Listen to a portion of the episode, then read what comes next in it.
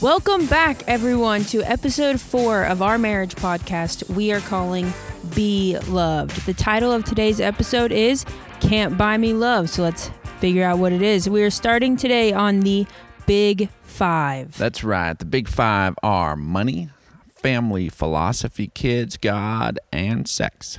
And today we kick off with money.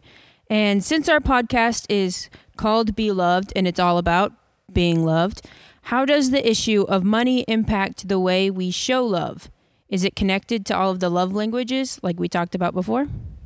Um, yeah, with the words, acts of service, gift giving, physical touch, and quality time, and, and um, actually all five of them are impacted by this area of our of our finances, how we use our finances, and certainly in the whether or not we're in agreement on how those finances are used. Um, some of the love languages kind of have an obvious uh, connection to money, and, and that would be uh, obviously gift giving and quality time. Cutie, since those are high on your scale, um, you want to talk about a little bit about how that's impacted. Yeah, so gift giving often involves some amount of money to provide the gift, which is um, one of those things that is you kind of think of that and go, well, duh. But um, quality time often involves date nights, trips away, which can also cost too. So money's kind of really a big subject when we're talking about a marriage and a relationship and uh, how two people walk together through life. It's it's a big deal. It's it's going to show up just about everywhere. Yeah, there's uh, obviously in our relationship, there have been places where maybe my, uh, I like to call it frugalness. Um, some, I like to call it tight. squeak, squeak, and uh, uh, where we've had some some tension in the past in this area of you with your love for me and love for the kids, uh, especially wanting to be expressed um, through your love languages of gift giving and quality time, whether that was little trips away um, to be able to to get us away from all of the the stuff that pulls at us all the time, or certainly Christmas and birthdays. And I know that in times past, I did not realize when I would begin to get my spreadsheet out. And, Boy, the spreadsheets. I don't know how to read those things, so they make no sense to me. But I know how to read a list of what people quote need and what people quote want and how to fix that. and I look at the spreadsheet and say, "Whoops, uh, that one's not going to fit." And when I, I would don't speak that way. when I would say that, um, uh, baby would just look at me with this look like, "How could you say that? How are you? You're asking us to not love our child. Our child has this desire for this special." You know, as they got older, it was more electronics. When they were younger, it was toy and and you know, and I was like, it just it just doesn't fit the budget. And I saw it as the dollars and cents, and you saw it as love. And then all of a sudden, um, we're we're having arguments and fights over this issue of money when really the whole time it was more about love for you, um, or vacations or those kinds of things. Although I'll have to say, this year, um, I was the one who flipped the whole thing on its head and did the big So very surprising. whoop-de-doo Yeah, I'm Va- still floored. vacation um, that Everybody was surprised. that co- that cost a lot of money. The big deal is is that in all honesty, when it comes to the bigger things, everybody thinks it's me. It's it really is Pastor Brandon. He really is the one that is like, okay, well, let's just go all out. So it really for him, it's either go huge or not do anything at all. And I am in that before you get to huge and after you are at nothing, where I fill in that area of taking care of things. Yes, I would uh, get irritated because you wanted to pick up Chick Fil A as an after-school snack, and yeah, it was just a little fun thing with you and the kids, and I would be be tightwad on that, and then say, "Hey, let's blow it up and go on a cruise. And, Yeah, I, it blows my mind. I don't understand it. But so, okay. I feel like if you could go on a cruise, then hey, you can have Chick fil A for a snack.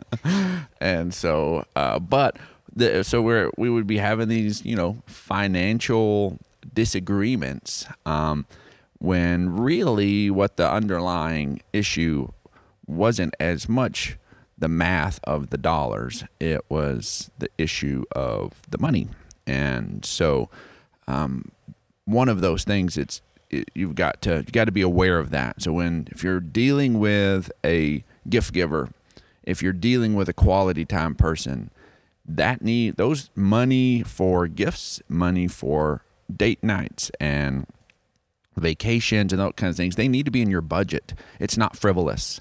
Um, when i know when things were really tight and we started having a tuesday night uh, date night i kind of accidentally ended up into that. We were doing a school of ministry thing and then we just carried it on but we had a standing sitter and then tuesday ended up being cheap for movies and it ended up being economical um, by accident but then we left it in the line item budget that we are going to have a date night every week and we're going to put money for that and it didn't always make financial sense but in our relationship it was something we had to budget and so you do when you're talking about finances you've got to think about how, how is this affecting the way we give and receive uh, the way we give and receive love. Um, another one that is um, impacted strongly by money is this area of acts of service. An acts of service, uh, uh, someone who is strong in acts of service, they're almost always uh, tied to money in a strong way, but not in a spending kind of way. Um, an active service person is very willing to to work hard, uh, to maybe have two jobs, um, to pick up extra shifts, uh, to make personal sacrifices. Um, they won't buy themselves the, the new pair of shoes they need. They they won't buy the new jeans. They won't do those different kinds of things so that their loved ones can have those items and do those things. And then an acts of service person wants uh, wants to save and they want financial security and they, they don't want there to be any kind of need unmet in their family. And it's a big deal of need. They can kind of be a little diff- more difficult on wants sometimes but man it's a big deal for need. So then you talk to a, an acts of service person and they're man, they're, the the money thing can become a really big deal to them because they're going to work hard and save a lot and do those different kinds of things, and um, all of a sudden you want to take some of that and fritter that away in the acts of service mind. Um, what hurts their feelings? It's like you know, I worked an extra shift to be able to have that you know 200 bucks in the savings account, and now you know you want to go and and you know and buy something and it'll hurt their feelings and it's not just a thing of oh you worship the money. No I- you know a lot of times well sometimes they do. Sometimes they do have a, a fixation on you know having too much security found in the nest egg. But most of the time it's rooted in a place of love. And so every time you're having a financial argument, ask yourself, how is this connected to their need to receive love and their need to show love? Because so many times that financial argument is actually an issue on love over and over and over again. Now, Q, you and I aren't acts of service, so this kind of doesn't really fall not, in and our. We really have struggled in our relationship with the whole saving thing. We both think it's a great idea, um, but not until just recently have we been very on purpose about it. But because we are not natural at it, it has been. It's been. It's been a work. It Yep. has been. Now we can save up for something, but to just have a given savings for just saving's sake has never made much sense to uh, either of us. Yeah, all of our we like it. all of our savings has always been through the means of investing in something, buying a rent house, buying whatever, and that kind of having a savings. So speaking to your language My- of wanting yeah. not speaking. Yes. So that, there you go, folks. Yes, that that's how it has That's gone. how it works. Is if Fran wants it, we say for. it. that's how it has has gone. So we've had to learn how to connect um, on uh, you know on that on a on a practical level because that's not saying love. Having a large cushion um, isn't something that has said love to us, and so we had to figure that out and begin to be more strategic.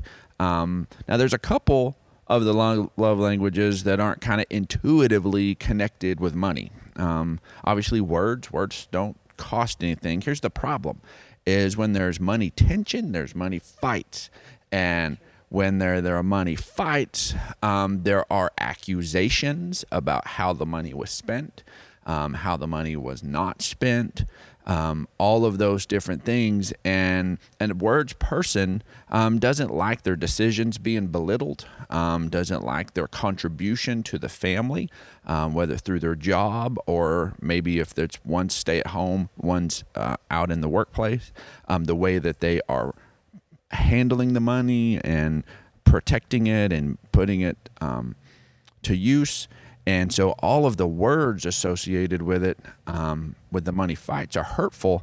So often a words person will avoid talking about money, not because they don't care about the money, but because the words hurt It makes And- sense. It and, sense. and they just don't want that. They don't want the words part. So they will avoid the conver- money conversations at all times. You got to have money conversations. You have you to. do. You do. You have to have them. You have to have them. It's money has to be something that you honestly that you can talk about regularly so that everybody is in the know. I mean, you can't avoid it. for sure. So a way to be able to tie words of affirmation into the money conversation is first off when the money conversation happens be very conscious when you're dealing with a words person to not belittle them um, and those things but money can be passionate we're going to talk about that in a minute um, but uh, and then also when there's a win when you've met that savings goal, when you've paid that debt down, um, use your words to celebrate it. Man, we're an awesome team. Yeah. We, this works. All those different things. We, we use the words to be connected there. And then the last one um, is physical touch. And obviously, you know, if money's happening, you know, as a part of your physical touch, well, then that's actually illegal and that doesn't need to happen. We're not going to address that That's- besides that's- the fact that you need to stop. that's that's not so. Um, how is physical touch and money connected? Well, um, this is impacted um, most directly again back to the tension because when there's tension over the money, the cuddle time kind of gets put to an end. Yeah. It's yeah, it does. it's it's it's not there. So again, they may avoid the conversations so that they avoid the tension. So there can be a little bit of the the snuggle time, cuddle time. I want to be close to you. You want to be close to me. Um, rarely ever do couples have money talks while spooning, and so that they're sitting there and close and holding hands and having these passionate money talks. Um, it doesn't happen. And maybe if somebody's touch closeness, maybe that's a good way to maybe have some money conversations. Is you know snuggling. So I'm Pretty sure that the physical touch people think that's the best way to do anything. discuss the grocery list. discuss what shoes you're going to wear. hey, Discuss how you wear your hair. As Holding long as you're cuddling. it's always a good idea. I think I just threw up a little. Hey, a, a kiss helps everything. I don't know about that. So why is money so emotional? Um, well, just it is, and we see it scripturally. Uh, Matthew six twenty one says, "For where your treasure is, there your heart will be also." Um, a money's a, money is so emotional because it's, it's connected to what our hearts desires, our heart wants, and Well, and the fact is, is that you have to have. i mean, everybody goes and works a job and whatnot because it's how you. It's how you live. I mean, you have to have it for everything. It's how you provide, even just the the basics for your family. It is a major factor in your foundation of anything. Money is it's just important. It's not I'm not saying it's important to have. I'm saying it's important. I mean, you do have to have it to live. But it's it is one of those things that just it can make you feel so many different things in about 3 seconds you feel completely successful you can feel completely um, as a loser or whatever in a matter of seconds on just how what your money situation is, how you make those decisions and whatnot. And uh, a hundred percent. And so these money issues are they're so volatile because they are connected to with our with our heart's desire and our identity on with our jobs and those different kinds of things. And so we, we need to be aware of that. One, an easy kind of um, process or a little exercise to work through is um, you know just think about with your spouse and your household if just a simple extra thousand dollars got dropped into your lap you know you just you get an, an extra thousand bucks um, well the odds of you being automatically agreed on what that thousand dollars is going to do um, is pretty low unless you have talked about it as a couple and you're in agreement. We're working towards this. If you're in the middle of uh, you know paying down you're doing your debt snowball and you're in agreement well okay that thousand dollars and you both automatically go oh, okay that goes towards that credit card. Um, but if there's not a an agreement if there's haven't been walked it out well that immediately is attached to a heart's desire.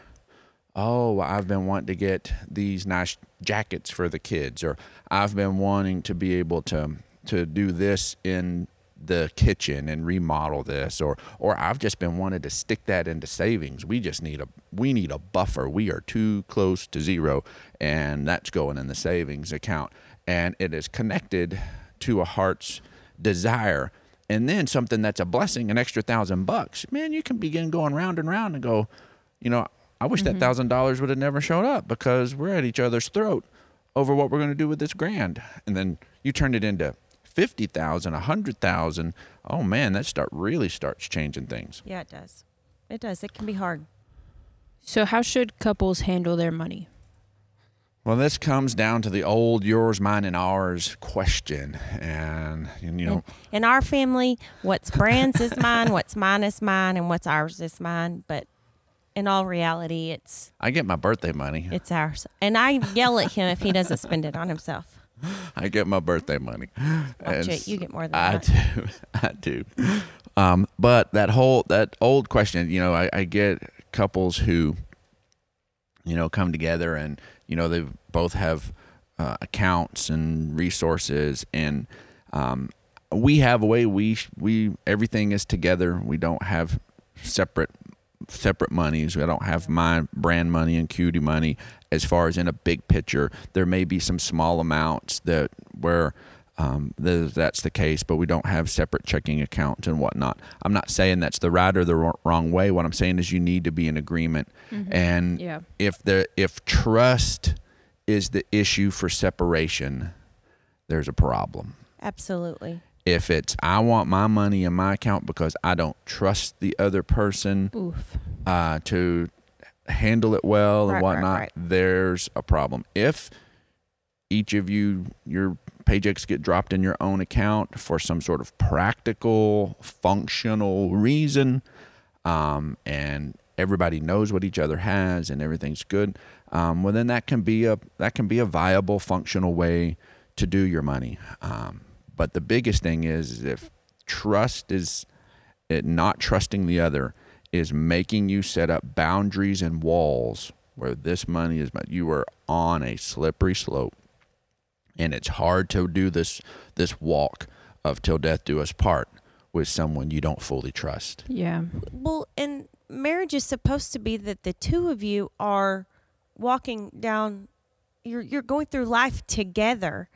And I feel like for us, as anyways, everything is together. We are together. Now, granted that if it works better for your family that you have separate checking accounts or however that works, that then that whole communication thing that we've talked about before of being on the same page is what makes things work. Yep. It's how you f- avoid uh, vain imaginations and um, all the things that can attack you in your emotional thinking world when you are both on page and on at the same understanding of what truly is you know each other are doing. And that to me you can handle it however you want to. But if you have if you have one account and one person just doesn't know anything and one person does everything that's sure. not together it's either not. yes your money's together but it's not doing it together For sure. in all honesty, you have to be on page and walking towards the same set of goals. Yep. And that's really what this is about is setting goals and accomplishing them together. together, together, together. A hundred percent, all the way. Uh, that's why we start out in session one with agreement.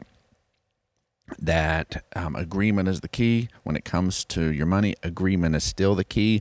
Remember, you want to show each other love and trust and openness and honesty and um, caring about what the other person cares about. Those are all keys to love, and your the way you handle your money is going to be a part of that. There's a lot of things in life you can agree to disagree on.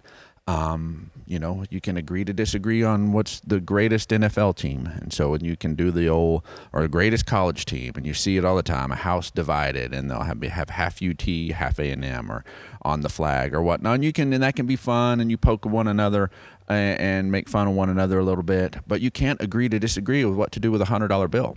Um, you can't do that. You can agree to split it in 50-50 and you do what you want to, but all of a sudden it's not a hundred anymore. Um, it's it's it's two fifties, and you can't. That's why money is so important. You can't agree to disagree on it. You have to agree on it, and it's And a- in that finding agreement, vital. it's not one person bending to the other person. No. It's truly the two of you compromising and coming up with what is best for your family. What is best? All right. Do you guys have any final thoughts to leave us with? Mine would be to to continue to work through this, um, and ha- have these conversations on a regular basis. And again, uh, going back to having a fair fight. If this is an issue that is volatile for you, set it on your calendar.